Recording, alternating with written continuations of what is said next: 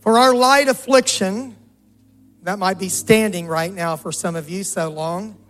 For our light affliction, which is but for a moment, worketh for us a far more exceeding and eternal weight of glory, while we look not at the things which are seen, but at the things which are not seen. For the things which are seen are temporal, temporary, but the things which are not seen are eternal. So, from this text in the Bible in general, I'd like to teach tonight on the word perspective. God bless you. Please be seated. Thanks for standing and thank you for being in church tonight and bringing your, your children and your crossover students and your crowd young people. And when it's time for hyphen, that as well. Thank you for raising them to love God first. When I was on about the ninth page of my preparation tonight, was about halfway through my notes, a little more than that. Uh, I asked myself, haven't I taught on this general subject before? So I looked and I just want you to know that on September 15th, 2021, I taught a message on the proper perspective. I think there's just one verse that will overlap between these two themes, uh, but I just wanted you to know that, not an apology, but an explanation and if you want to go back and hear more on this subject, on perspective from a different perspective, then you can go back and watch or listen to the message on September 15th, 2021. Good old COVID year, right? In the middle of all of that registration only church. Perspective is how we see life or a particular aspect of life one dictionary, and I always try to have several references. A perspective is a particular way of thinking about something, especially one that is influenced by your beliefs or experiences. Perspective is a particular attitude towards something in life, it's your point of view. Uh, your perspective may or may not be right, but it's still your perspective. I was thinking, and I just kind of thought of this last minute and inserted into my notes. Media doesn't have this. You remember the Pharisee that went to church to pray? And he and the publican, the Pharisee and the publican, and make a good sermon. They went to pray, and the, the Pharisee was praying, and he looked across the church and he saw the tax collector. And he he started praying uh, and he said to God, I thank you that I'm not like other people, even like that tax collector. He had a holier than thou perspective, right? You know, God, I thank you I'm not like that horrible person. And then he started telling God how good he was. I fast twice a week, pay tithes on everything I possess. The tax collector who's standing afar off, like over in a corner, doesn't feel very worthy, wouldn't even lift up his eyes to heaven. He's pounding on his chest and saying, God, be merciful to me, a sinner. His perspective was that he needed the mercy of God. The Pharisees' perspective was, God's pretty lucky, he's got me.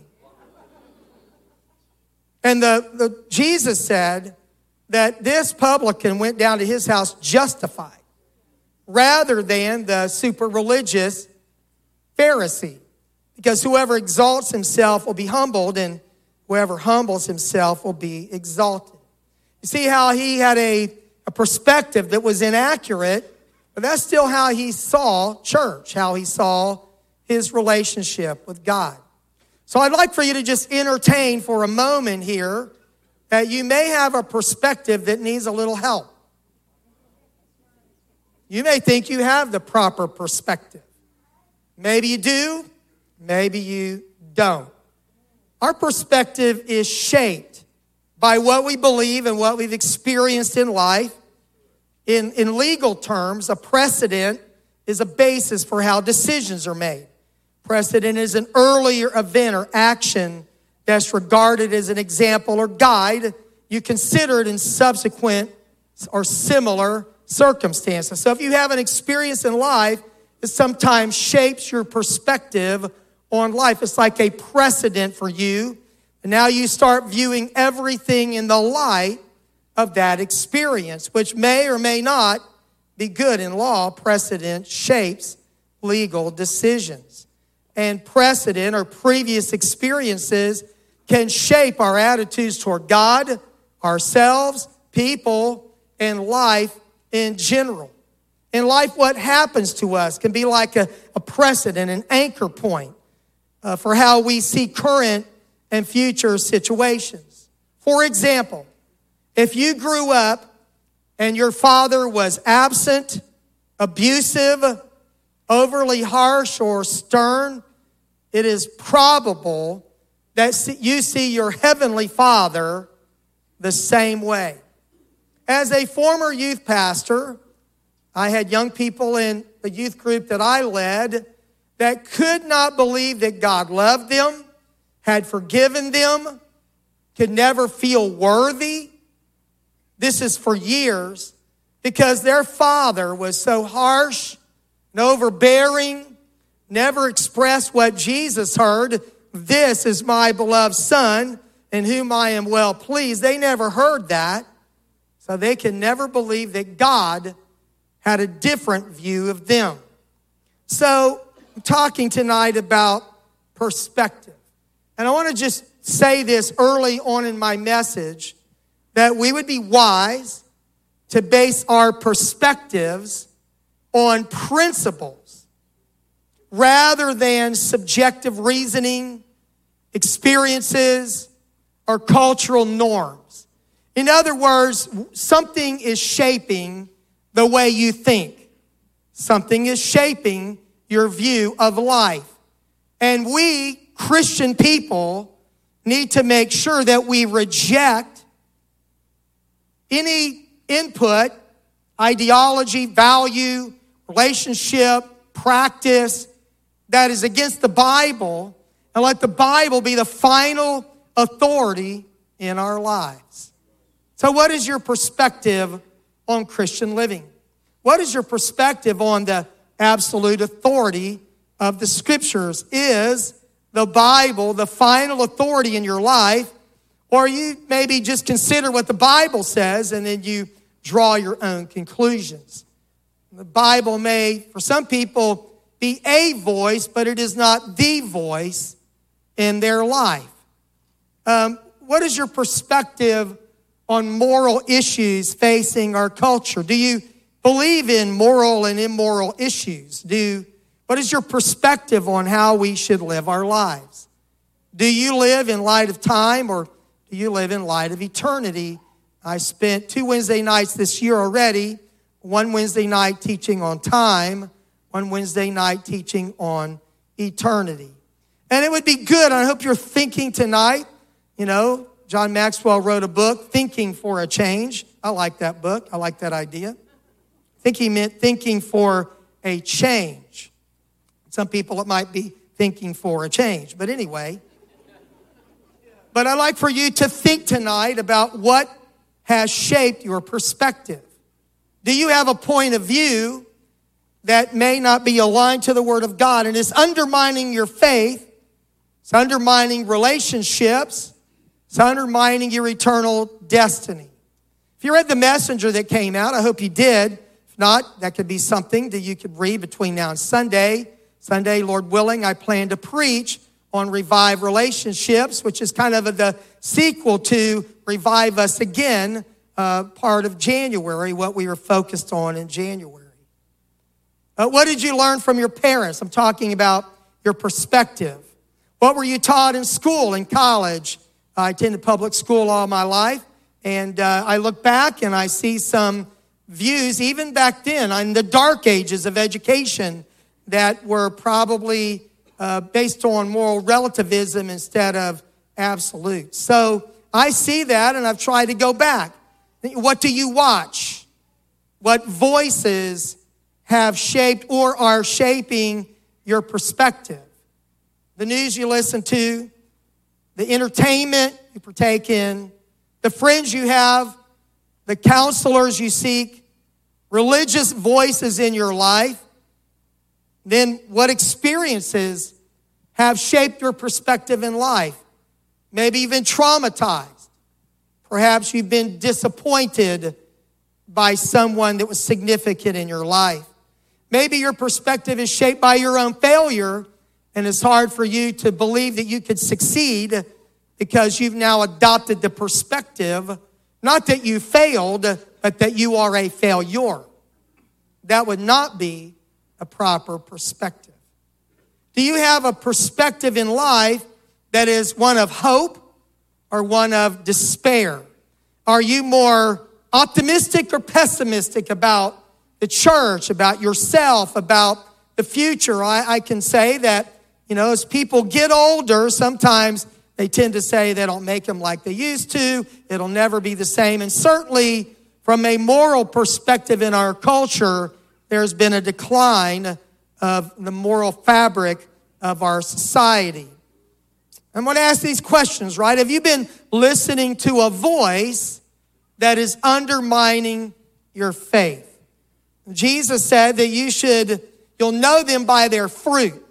If they're producing thorns in their life, not Christian character, the fruit of the Spirit, if their character is not very godly, then perhaps you should reject their voice in your life. You will know them by the fruit of their lives. Are they godly? Are they Christ like? Uh, I, have thought a, a, lot about this, and I, I'm trying to, I'm really not trying to hurry tonight, so I may or may not finish. But, uh, you know, sometimes what we call a half truth is really an insidious lie. When Satan comes to Eve, he says, Has God said? Well, like immediately he just plants a little seed of doubt. Did God said you can't eat of every tree in the garden. So now he engages her. He has her listening and he's talk, she's talking to the devil in the form of a servant. And then he says, You will not surely die. Well, that's a half truth. You will not immediately die, die physically. But death in the Bible is separation. And there is physical death, spiritual death, and eternal death to be eternally separated from God. So when Adam and Eve partook of the fruit, sinned, they were immediately separated from God by their sins. But you could say the serpent was right in a way. They didn't immediately die physically. So you could say, if you're them, you could rationalize that he was right. We're not dead, sort of. But obviously, they knew they were naked, they were shamed, they hid, and all of that. A half truth is an insinuation of something that leads you to draw a predetermined conclusion. When Joseph's brothers sold him into slavery, you know, they were going to kill him, then they sold him and they took his coat of many colors, killed a, a sheep, a kid, the Bible says, or goat maybe, and they dipped it in the blood. And they took the coat back to their father Jacob.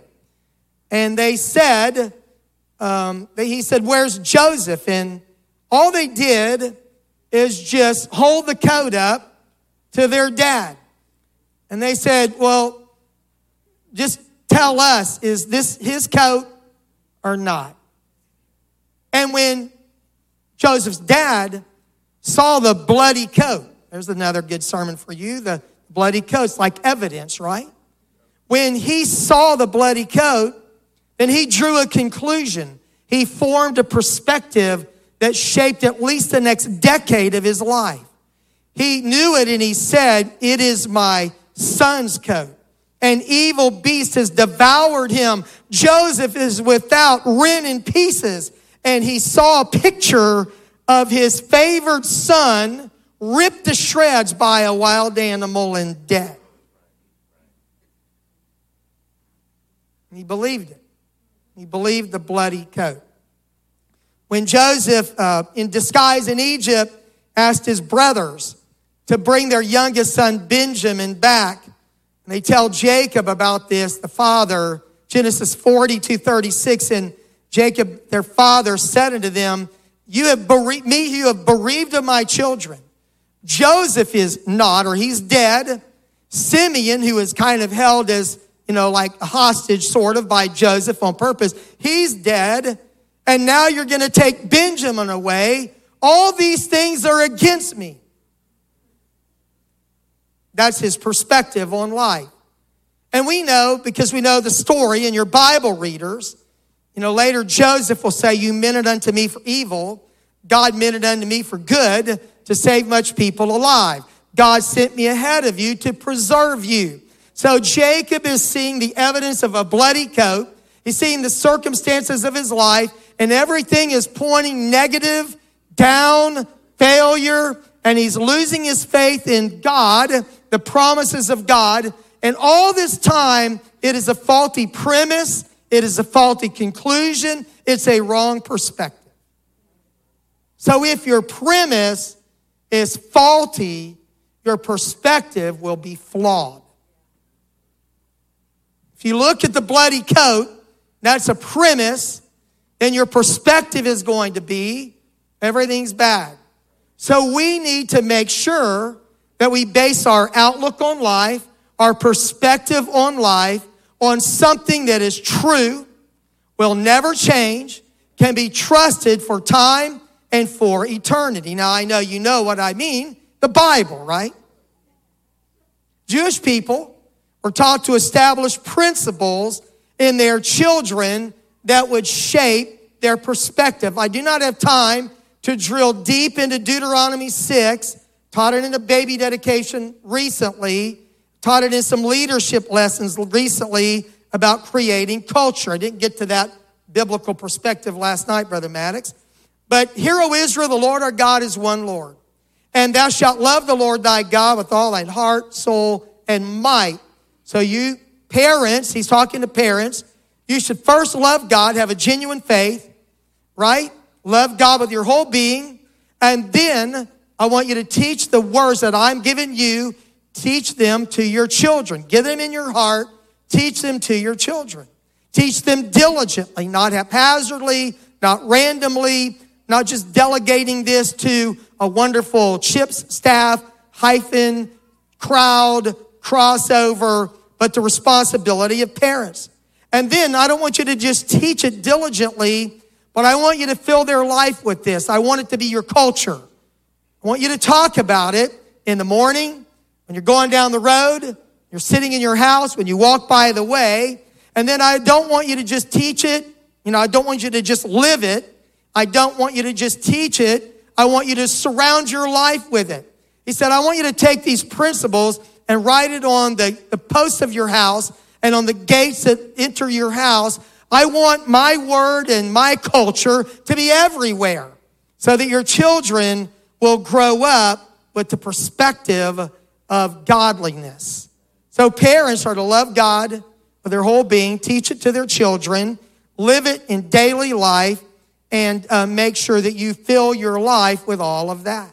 The Lord commanded Joshua something about God's word. I'm talking about what shapes your perspective, that it should be the Bible that shapes your perspective, and it should have precedent, priority over every other voice in your life, and it should nullify every voice that contradicts the Bible. Joshua 1 and 8. This book of the law shall not depart out of your mouth, thou shalt meditate in it day and night, that you may observe to do according to all that is written in it. For then you will make your way prosperous, and then you will have good success. Now, this was more than a magic formula that if you read your Bible, read your Bible equals automatic success. But what God is saying to Joshua, I want you to get my word, meditate on it day and night so you understand it. It's part of the way you think. It is the way you think. And then when the Bible shapes your perspective on life, it will guide you to do successful things. It will guide you away from doing dumb things, sinful things, foolish things, wrong relationships, right?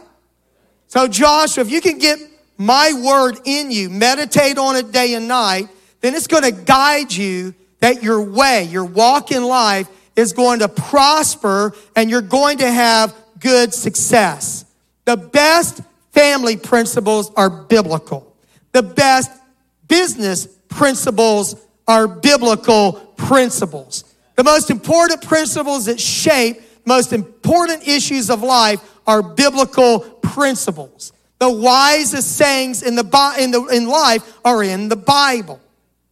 And if you want a book of wisdom, 31 chapters in the book of Proverbs, read them a day, every day. You can go through the book of Proverbs in a month if it's a 31 day month. You might have to read two some months and you get the benefit of leap year, right? So February, you only have to make up two days instead of three if you read the book of Proverbs. So if you go, if you're going to base life, if you're going to live your life based on perceptions, you might turn out like Asaph almost did in Psalm 73. This is the verse I covered in, uh, in that other lesson, 2021. So I'm just going to kind of do a light uh, treatment of Psalm 73. It's interesting that Psalm 37 and Psalm 73, that lesson I referred to about the proper perspective, I really dealt mostly with Psalm 37. And then some Psalm 73. This is Asaph. Said, God is really good, but then he said, As for me, my feet had almost stumbled and my feet had nearly slipped. I'm New King James, if you, like me, memorize in the King James. He said, I was envious of the boastful when I saw the prosperity of the wickedness. So everybody say perspective. He said, I, I got in a really dangerous spiritual place because I saw bad people doing good in life. I saw wicked people prospering and it shaped my perspective on life. So he starts looking at successful, evil people and he says, he starts really drawing some faulty conclusions. There's no pangs in their death. Their strength is firm. They're not in trouble as other men. They're not plagued like other men. Therefore, pride serves as their necklace. Violence covers them like a garment. Their eyes bulge with abundance. They have more than their heart could wish. They scoff and speak wickedly. They set their mouth against the heavens. And he's just thinking about how, how amazing it is to not live for God. And then he said, They say, How does God know? Is there knowledge in the Most High? This is Asaph. These are the ungodly who are always at ease. They don't have any problems, do they? they increase in riches. And then he, this is his conclusion. His perspective is shaping his value. He says, Surely, this is Psalm 73 13, if you happen to be following along or taking notes. I have cleansed my heart in vain. This living for God business is a waste. That's what he's saying. I've washed my hands in innocence. For all day long, I've been plagued and chastened every morning. These guys have no problems. I'm, God's taking me to the woodshed and chastening me all the time. They've got everything good. I've got everything bad. This doesn't make any sense at all, this living for God. And he's saying, if I had said, I will speak thus, I would have been untrue to the generation of your children. Now on the screens. Verse 16. When I thought how to understand this, he's trying to compute what he learned growing up because he was raised in a godly home on Deuteronomy 6, a biblical perspective. But now these voices, these images, these people that he sees all around him have confused him. He has taken his eyes off principles and he's let his perspective be on personalities, on success, and all of that, right? I've run out of P words to get good alliteration there. It's painful for him, he said. Verse 17, the verse we all love. Until, until I went into the sanctuary of God. Whoa, he said. I went to church. And then I understood their end. Thank God he went to church and his perspective was challenged. He was arrested, right, by a perspective from God. So then here's what he now sees. Surely you set them in slippery places. You cast them down to destruction. Oh, how they are brought down to destruction. This is not on the screen. As in a moment, they're utterly consumed with terrors. As a dream when one awakes, Lord, you awake and you'll despise this image. And he said, I was grieved. I was vexed in my mind. I was so foolish and ignorant. I was like a beast before you without understanding, without reasoning. I was just like an animal, he says. So, do you see how we can be like that? Do you see how we can let our eyes, our observations about worldly people, worldly processes, and all of that success in time shape our perspective and ultimately change our direction, our values, undermine our faith in God.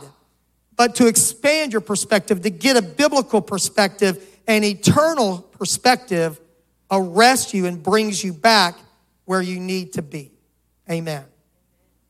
The Apostle Paul said in 1 Corinthians 15 19, if in this life only we have hope in Christ, we are of most all men most miserable. We are of all men most miserable. If this is all there is, we're going to be a miserable lot. Remember the rich fool Jesus spoke about in Luke 12? He lived with the perspective of time, and he has a really good harvest. He's trying to figure out what to do with all the crops that come in that year. So he decides, I'll pull down my barns, build bigger barns, and then I'll say to my soul, You've got much good laid, goods laid up for many years. Take thine ease, eat, drink, and be merry. Because his perspective was, it's all about life. It's all about success. It's all about getting more. And while he's saying this, the Bible said that God, this is Luke 12 and 20, God said to him, Thou fool. Now, he's not a fool because he's a bad businessman. He's not a fool because he thinks ahead to build bigger barns. That's not what makes him a fool. What makes him a fool is his perspective. His perspective has nothing to do with giving, sharing. It's all about himself.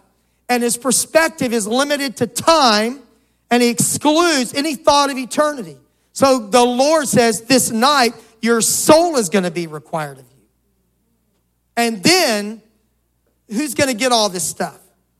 My, the Johns paraphrase. So is he, Jesus said, that lays up treasure for himself and is not rich toward God. What a terribly flawed and fatal perspective to see time and not eternity. That perspective cost him his soul.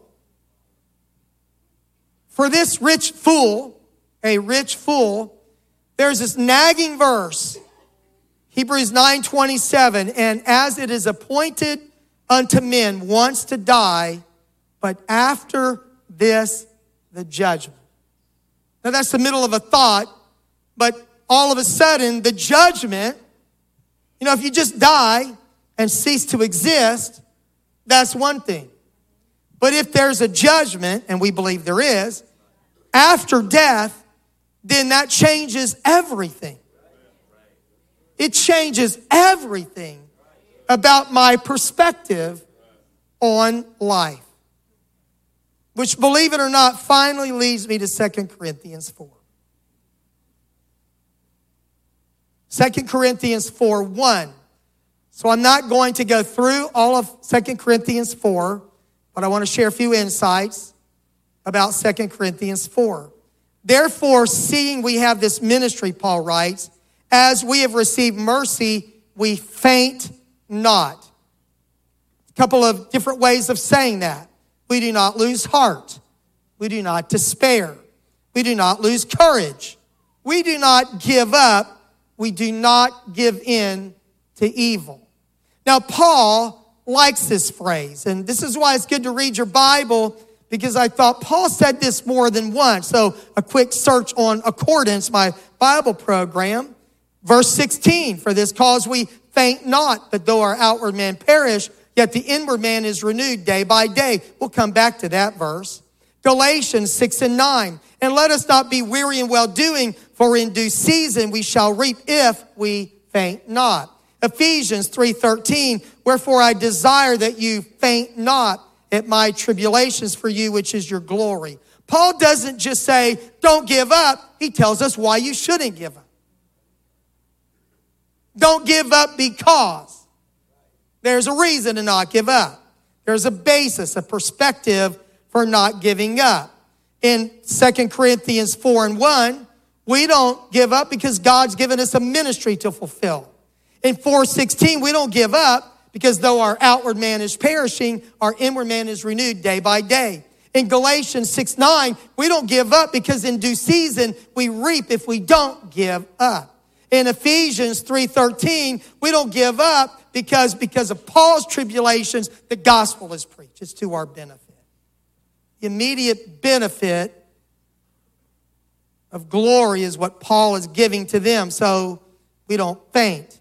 So Second Corinthians 4, this could be another additional homework assignment to the messenger article and Proverbs and whatever. Second Corinthians 4 is about having a biblical perspective while you're facing trouble. Okay? You're going through a difficult time, but you don't let your perspective become like Asaph in Psalm 73. You keep, you keep a biblical perspective. In verses 1 through 14, Paul goes through some of these ideas. Verse 15. For all things are for your sakes, that the abundant grace might through the thanksgiving of many redound to the glory of God. That's a wordy verse that means for all we're going through is going to let a lot more people come to God. This is why we're not giving up. Verse 16, I told you would see this verse again. For though, for which cause, there's a cause here, cause and effect. There's a cause, for which cause we faint not, though our outward man perish, yet the inward man is renewed day by day. Paul says our, our, our human body, getting older, not as strong as we used to be. And I like to say to older people, think it not strange that you're getting older and read Ecclesiastes, stuff happens when you get older. You shouldn't feel like God hates you now because things are happening that happen to you when you get old. Right? That didn't really go very good, but that's all right.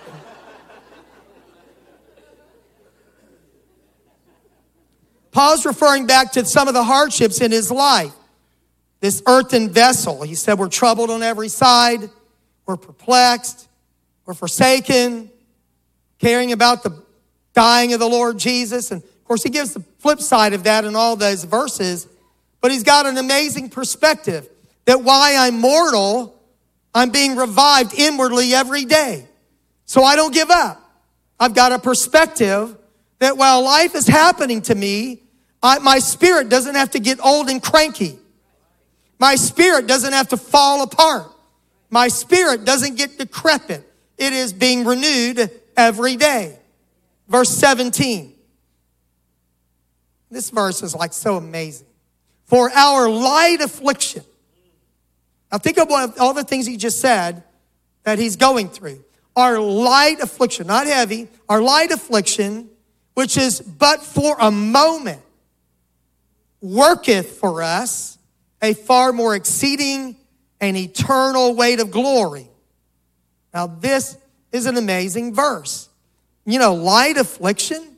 And I was thinking about Second Corinthians 11, and he goes through labors more abundant, stripes, prison, fear of death, beat five times with the Jews, three times beaten with rods, stoned to death, revived in a shipwreck, spent a day and night floating around in the sea, journeys often, perils of waters, robbers, his own countrymen, perils of heathen, perils in the city, perils in the wilderness, perils in the sea, perils among false brethren, weariness, painfulness, watchings often, that's fasting, hunger, thirst, fastings often, excuse me, uh, watchings maybe all night prayer meetings rather, excuse me, cold, nakedness.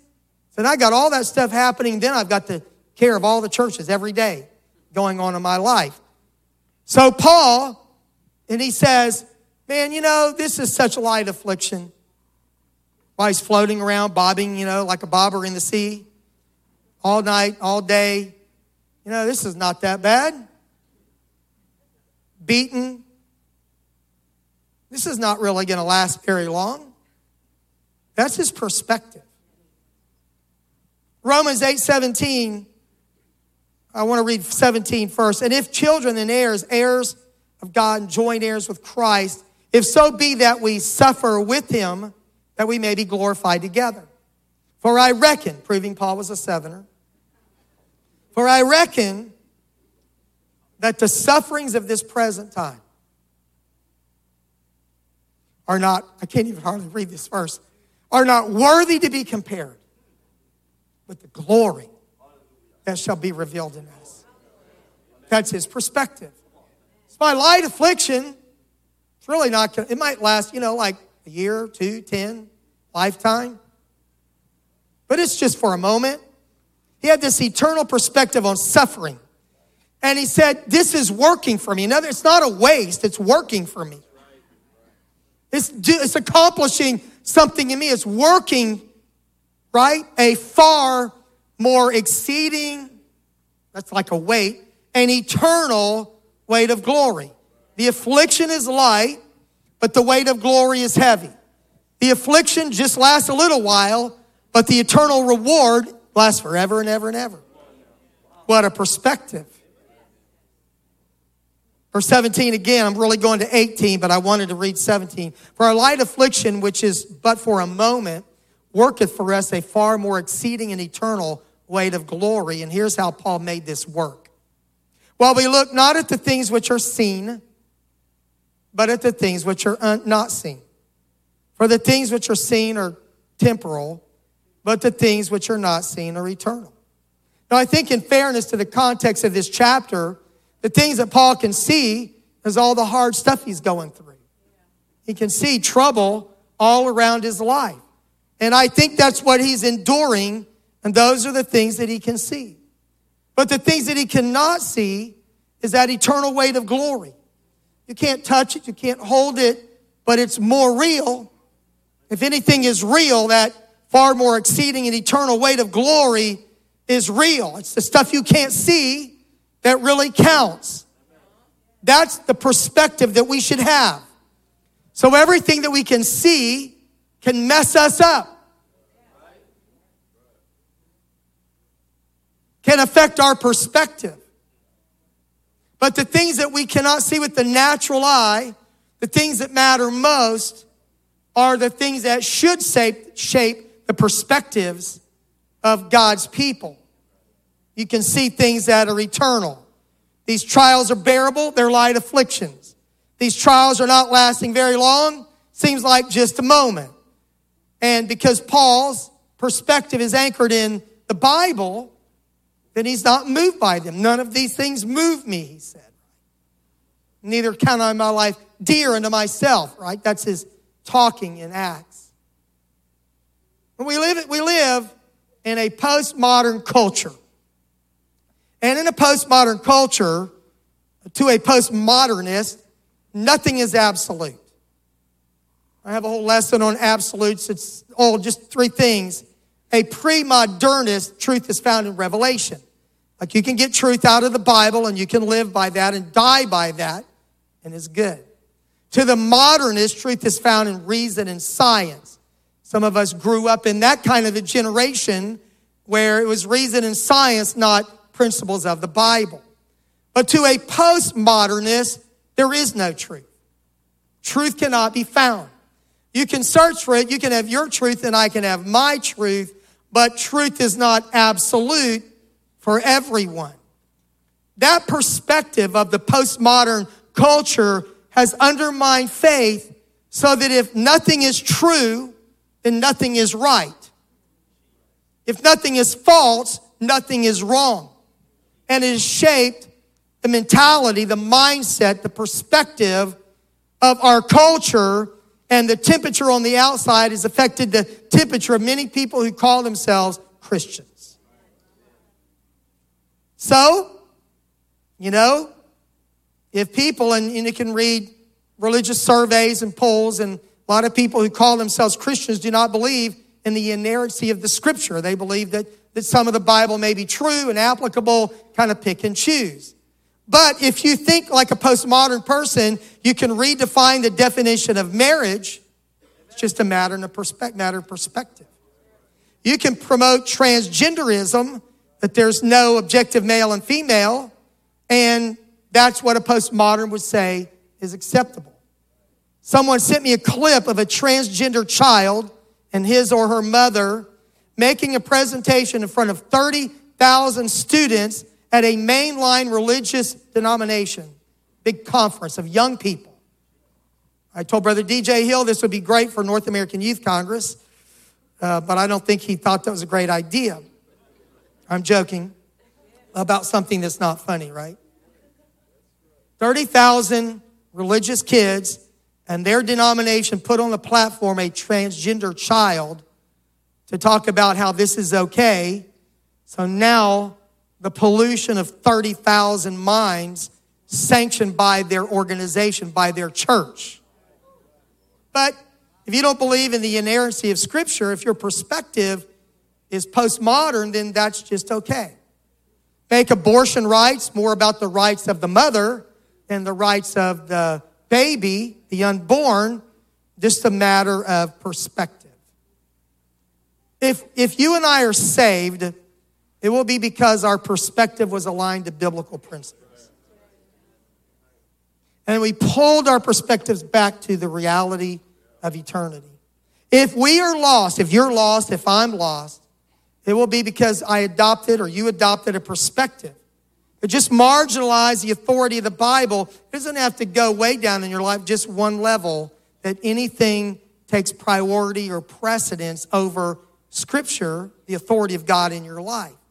And if you're lost, it will be because you just move something ahead of God. So I was studying today, and I'm like always aim for a certain time here to dismiss. So I was working through this passage. Uh, I remembered a message that I preached here called Calibrate. And I preached it first here on January 1st, 2012. And I preached it a decade later on Sunday, January 2nd, 2022, in the middle of the COVID outbreak. So I don't remember if anybody was here. So I want to give you a real short version of the story. I'm hunting on Ossabaw Island. Brother Seche, maybe Jonathan, one of my boys. And it's really dark, thick woods. I have a place I'm going to go in the dark.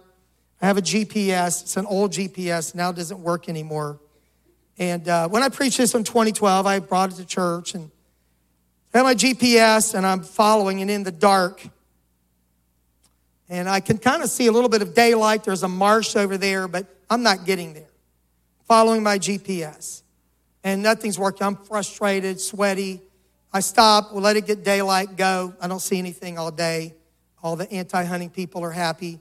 And so I, I want to find my way back, and, and it doesn't work. And so I start looking at my tracks on my GPS, and I literally am going in circles. So I'm ready to throw this in, you know, the Atlantic Ocean. So I go back and I can't figure it out. And I, I didn't remember, but I had replaced the batteries in my GPS. And when you read the instructions, it's always good to read the instructions. Men don't read instructions. Who needs instructions? I can figure this out on my own.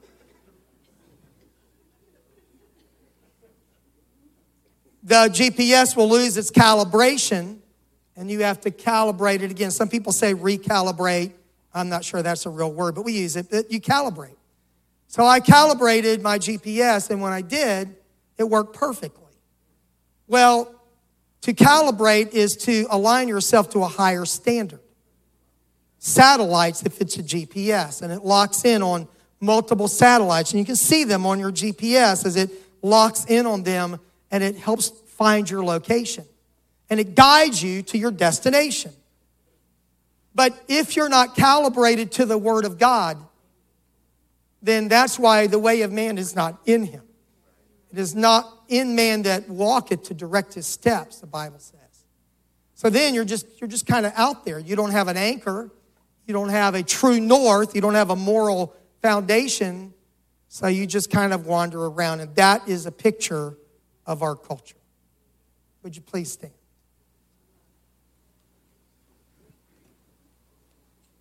So, what is your perspective on right and wrong? What is your perspective on time and eternity? What is your perspective on enjoying the pleasures of sin for a season compared to pleasures forevermore? What is your perspective on present suffering compared to future glory? What is your perspective on cultural norms compared to biblical principles? What's your perspectives? And is your perspective based on opinions or is your perspective based on principles? And how will your perspective fare in the consuming fire of God's judgment? What's your perspective? And what is shaping your perspective? So tonight, I just want us to uh, ask God to help us align ourselves to Him to calibrate ourselves to biblical true north, to a higher standard of God's word. Because it will guide us through life, it will keep us from despair, and it will save us for eternity. And one day when we are standing on streets of gold, a pavement, right? A pavement of the holy city, we will say, you know what? It didn't make sense at times but it is worth it all to be standing here today in the presence of God forever. Amen. If you're able, would you join me in the altar for a few minutes? If you need to go, I totally understand if you've got a super early morning. Let's open our hearts to God. And I just, I'm asking tonight that God would help us. I, know that, you know, the Word of God, the Bible said, is sometimes like a hammer, sometimes it's just like the dew that settles down over the grass and brings life to it. And tonight I feel like the Lord's word is like that dew of heaven that settles down over us that brings life and nourishment to our lives. Hallelujah. Lord, I want my perspective, oh God, to never be skewed by circumstances, Lord. I pray, God, that you would help me always stay true to your word that it would be the final authority in my life, that nothing would ever dissuade me walking in your way, But nothing would ever discourage me, Lord, from staying on the path that leads to eternal life.